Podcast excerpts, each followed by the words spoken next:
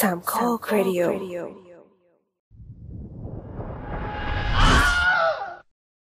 เมื่อไม่กี่วันก่อนหน้ามีข่าว YouTube ปลดชื่อ HD ออกจากความละเอียดวิดีโอที่ 720p จึงอาจทำให้หลายคนเกิดข้อสงสัยว่าทำไมความละเอียดของวิดีโอแต่ละอันถึงเรียกไม่เหมือนกัน บางอันก็ SD บางอันก็ HD ไหนจะมี 2K และ 4K เข้ามาอีก แล้ว 720p กับ 1080p มันต่างกันตรงไหน แล้ว UHD คืออะไร ก่อนที่จะงงกันไปมากกว่านี้ Starlord 4K กับรายการ The Spin-off รายการที่จะสปินคุณออกไปพบกับสิ่งละอันพันละน้อยที่คุณอาจมองข้ามไปในโลกภาพยนตร์ จะพาทุกคนไปรู้จักกับความละเอียดของวิดีโอในระบบดิจิตอลกัน พร้อมแล้วก็ไปกันเลย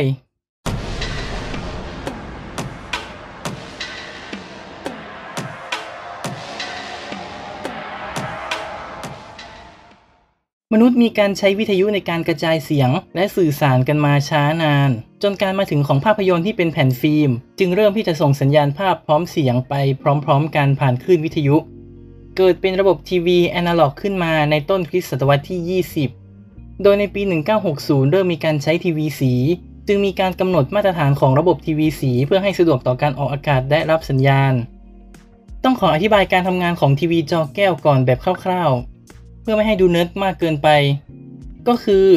ในหลอดแคโทดในจอแก้วที่ทำหน้าที่ฉายภาพ จะส่องแสงทีละจุดอย่างรวดเร็ว โดยส่องจากจุดด้านซ้ายสุดของหน้าจอไปยังขวาสุด ส่องจากแถวบนสุดของหน้าจอไปแถวล่างสุด เพื่อหลอกตามนุษย์ เพราะถ้ามันไวพอมนุษย์จะมองไม่เห็นจุดเล็ก ๆ เคลื่อนที่ จะเห็นเป็นภาพเคลื่อนไหวเลย ทีนี้การออกอากาศทีวีจะมีเรื่องคลื่น แบนด์วิดต์และความถี่เข้ามาเกี่ยวข้อง ขอยกตัวอย่าง อเมริกา ที่นี่ใช้ความถี่ไฟฟ้าที่ 60 เฮิรตซ์ก็คือพลังงานไฟฟ้าที่ส่งมาตามบ้านอยู่ที่ 60 ครั้งต่อวินาที การออกอากาศของทีวีก็จะต้องส่ง 60 ภาพต่อวินาทีตามกระแสไฟฟ้า ทีนี้จะเป็นเรื่องของแบนด์วิดต์ในการส่งสัญญาณ เปรียบเทียบก็เหมือนกับกล่องพัสดุ ในหนึ่งกล่องจะบรรจุภาพและเสียงเข้าไปจนเต็มกล่อง หากใช้รูปภาพขนาดใหญ่ อาจจะต้องลดทอนจำนวนภาพลงเพื่อให้พอดีกับกล่อง เช่น บรรจุภาพขนาด4คูณ6นิ้วได้ 30 รูปจนเต็มกล่อง แต่พอใส่ภาพขนาด5คูณ7นิ้ว กลับใส่ได้แค่ 25 รูปจนเต็มกล่อง พอจะมองภาพออกหรือยังนะ นั่นก็คือ การออกอากาศทีวีใน 1 วินาที ต้องส่งกล่องพัสดุ 60 กล่อง ใน 1 กล่องบรรจุภาพ 1 ภาพ เสียงข้อมูลต่างๆ ด้วยขนาดกล่องที่มีจำกัดทำให้ต้องแบ่งรูปภาพออกเป็นอย่างละครึ่งรูป แยกส่งทีละกล่องทำให้ในกล่อง 60 กล่อง มีรูปภาพแค่เพียง 30 รูปที่ถูกตัดแบ่งอย่างละครึ่ง โดยที่จะเป็นการส่งสัญญาณแบบสลับแถวกัน ครึ่งรูปแรกจะเป็นแถวเลขคี่ คือแถวที่ 1 3 5 ไปจนแถวล่างสุด ครึ่งรูปหลังจะเป็นแถวเลขคู่คือ 2 4 6 ไปจนแถวล่างสุดสองรูปจะออกอากาศเหลื่อมกัน แต่สายตาของมนุษย์จะมองเห็นเป็นภาพเดียว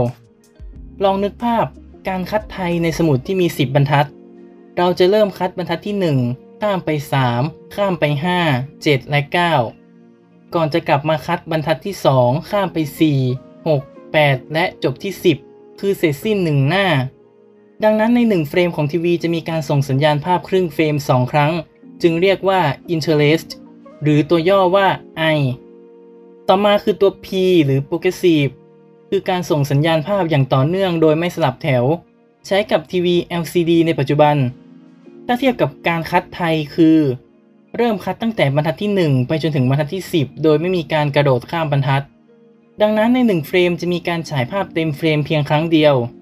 เทียบกับใน 1 กล่องพัสดุจะได้ภาพเต็ม 1 ภาพโดยไม่มีการแบ่ง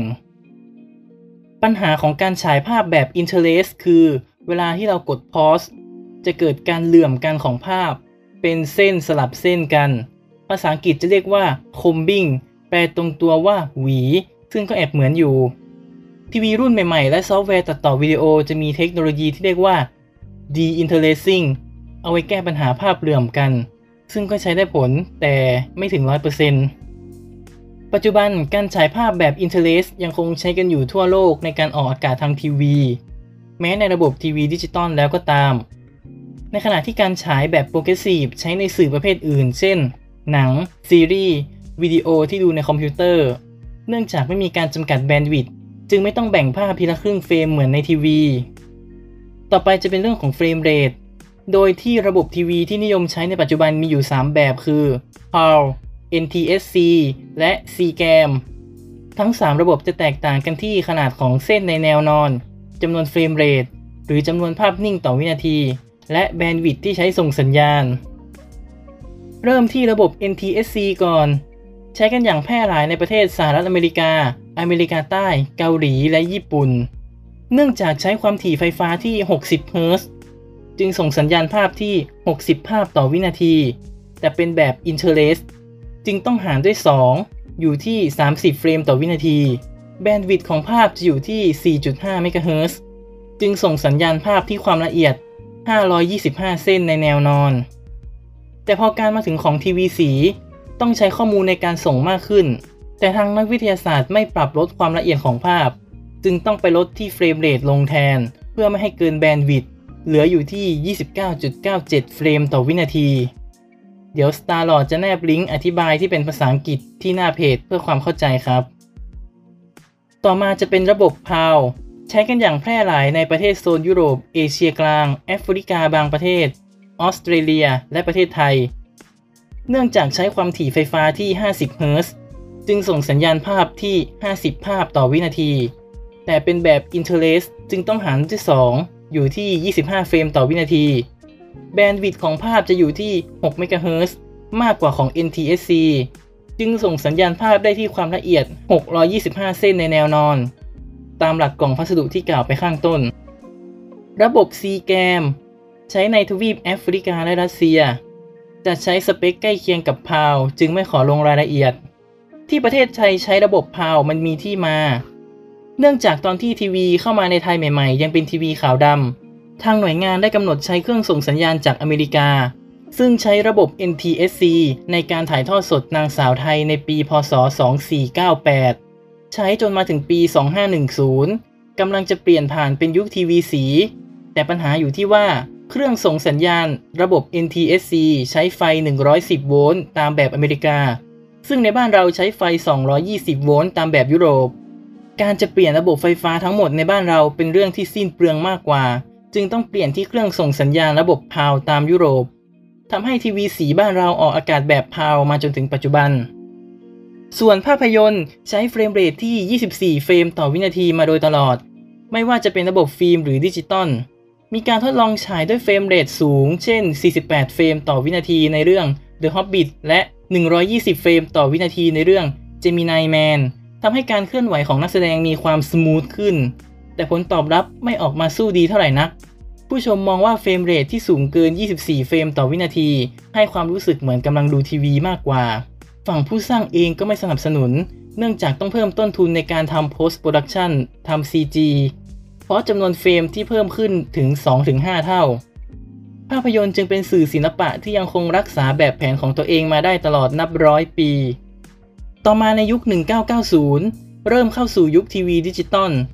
โดยที่มีการกำหนดความละเอียดการส่งสัญญาณโทรทัศน์แบบมาตรฐาน หรือ Standard Definition ตัวย่อว่า SD ซึ่งมีการเรียกความละเอียดวิดีโอแบบดิจิตอล จะเรียกโดยใช้รูปแบบคือจำนวนพิกเซลในแนวตั้ง ตามด้วยการฉายภาพแบบ Interlace หรือ Progressive ตามด้วย frame rate โดยที่ระบบ NTSC จะใช้ความละเอียด 480i 60 หรือ 720คูณ480 พิกเซล ที่ 29.97 เฟรมต่อวินาที แบบ Interlace ในขณะที่ระบบ PAL และ SECAM จะใช้ความละเอียด 576i 50 หรือ 720คูณ576 พิกเซล ที่ 25 เฟรมต่อวินาทีแบบ Interlace ทีวีแบบ SD ออกอากาศสำหรับหน้าจอแบบ 4 ต่อ 3 อะเราเคยพูดถึงสัดส่วนของภาพในรายการ The Opening Credits ใน EP ที่ 8 ไปแล้ว เรื่องของสัดส่วนหนัง สามารถไปทบทวนความจำกันก่อนได้ เมื่อโลกเข้าสู่ระบบ widescreen ภาพจะขยายด้านข้างออกไปที่ 16 ต่อ 9 แต่ยังคงความสูงของภาพไว้เท่าเดิม ทำให้ในระบบ PAL จะมีความละเอียดที่ 1024คูณ576 พิกเซล ในขณะที่ระบบ NTSC เป็น 854คูณ480 พิกเซล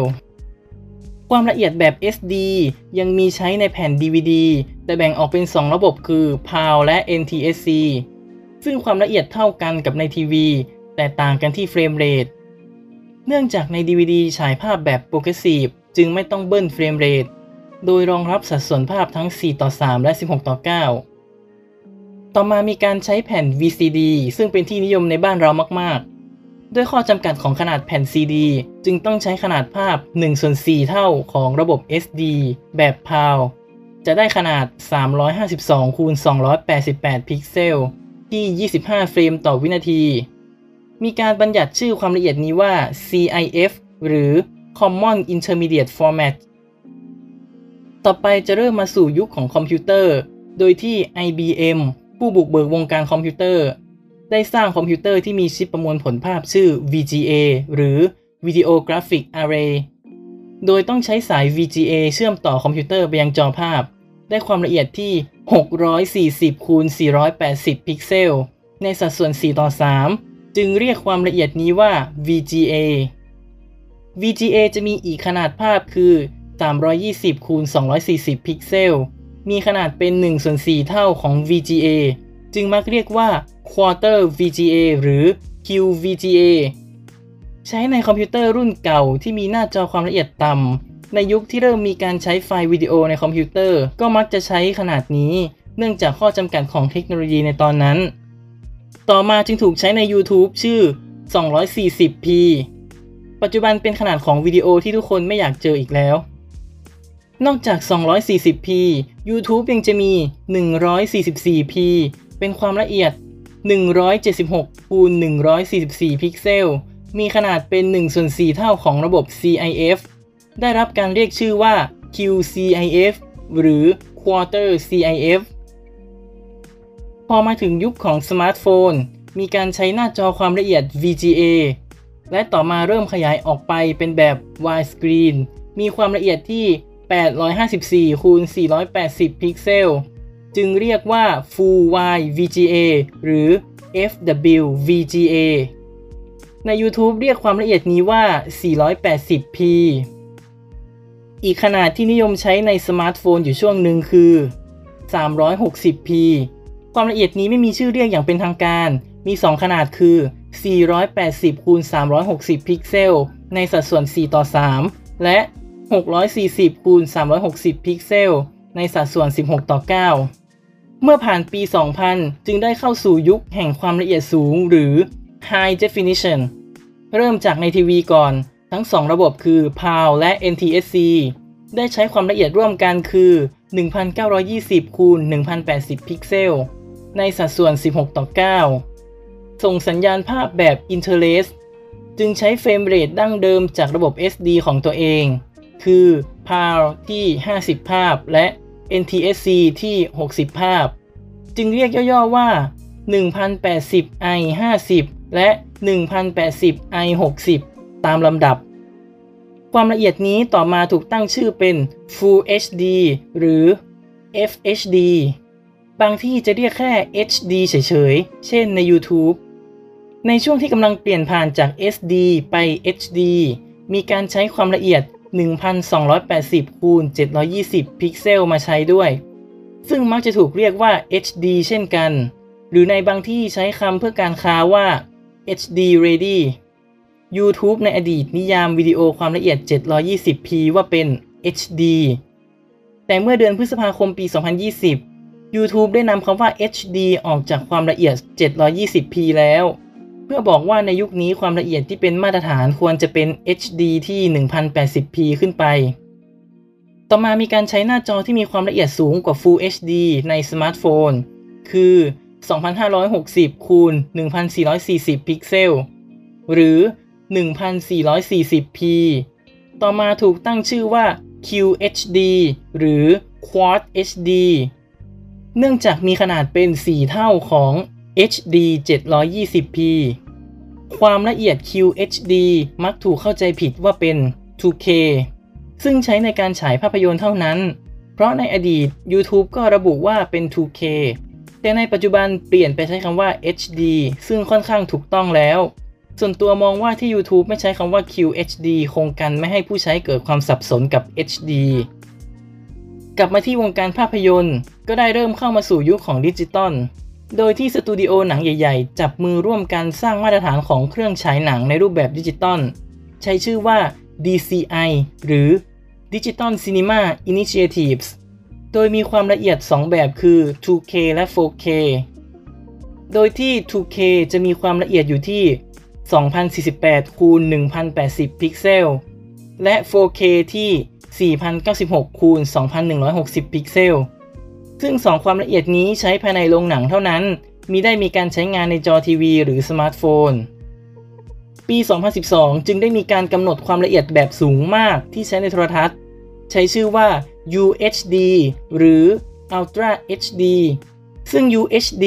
ครอบคลุมความละเอียดที่ 4K และ 8K มาที่ 4K กันก่อน ในทีวีจะให้ความละเอียดที่ 3840คูณ2160 พิกเซล ซึ่งมีขนาดความกว้างและยาวเป็น 4 เท่าของ Full HD ใน YouTube จะใช้คำว่า 4K หรือ 2160p แต่ในแผ่น Blu-ray จะใช้คำว่า UHD ซึ่งบางบริษัทเช่น Sony ไม่ค่อยเห็นด้วยกับชื่อ UHD เท่าไหร่ ส่วนหนึ่งมองว่าสร้างความสับสนให้แก่ผู้ใช้งาน แม้กระทั่ง Starlord เองก็ด้วย ปัจจุบัน Sony ใช้ชื่อ 4K UHD ในการทำตลาด และคนทั่วไปก็เรียกกันติดปากว่า 4K ไปแล้ว ในส่วนของ 8K คือความละเอียด 7680คูณ4320 พิกเซล ปัจจุบันกำลังมีการทดสอบระบบ 8K ในทีวีบางประเทศ เช่น เกาหลีใต้ แต่ยังไม่มีการใช้อย่างแพร่หลาย เนื่องจากอุปกรณ์ที่รองรับยังมีไม่มาก ในตอนนี้จึงยังเป็นเรื่องของอนาคต ในขณะที่ YouTube รองรับความละเอียดนี้แล้ว โดยใช้ชื่อว่า 4320p หรือ 8K แต่คอมพิวเตอร์ต้องแรงมากๆ ถึงจะเล่นได้แบบไม่กระตุกนะ เรามาสรุปกันง่ายๆดีกว่า 480p เรียก HD 720p เรียก HD คือ 1280 คูณ 720 พิกเซล 1080p เรียก Full HD คือ 1920คูณ1080 พิกเซล DCI 2K คือ 2048คูณ1080 พิกเซล 1440p เรียก Quad HD คือ 2560คูณ 1440p 2560คูณ1440 พิกเซล 2160p เรียก Ultra HD คือ 3840 คูณ 2160 พิกเซล DCI 4K คือ 4096 คูณ 2160 พิกเซล 2K ใกล้เคียง Full HD แต่ 2K ไม่ใช่ Quad HD 4K ใกล้เคียง Ultra HD ไม่จำเป็นต้องจำก็ได้ครับ ถือซะว่าฟังเลคเชอร์ฆ่าเวลาก็ได้